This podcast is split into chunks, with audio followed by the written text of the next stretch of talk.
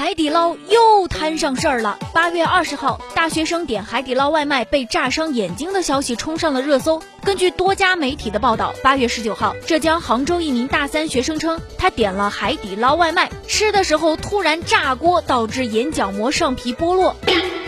该同学表示，煮了也就十几分钟的时间就爆炸了，炸的到处都是辣油。对此，海底捞官方二十号紧急回应表示，我们查看了视频，发现它是因为先放的底料，再放的水，再加上没有搅拌，就出现了炸锅的情况。目前我们正在和当事人进行联系，后续医疗费我们都会赔的。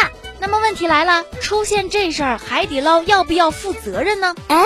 一位餐饮业人士认为，海底捞有没有责任，关键要看两点：第一，海底捞有没有提供明确的操作流程和充分的安全提醒；第二，海底捞提供的锅具是很薄的，在加热的时候很容易受热不均，这和炸锅肯定是有关系的。但是，海底捞方面有没有做出相关的提醒呢？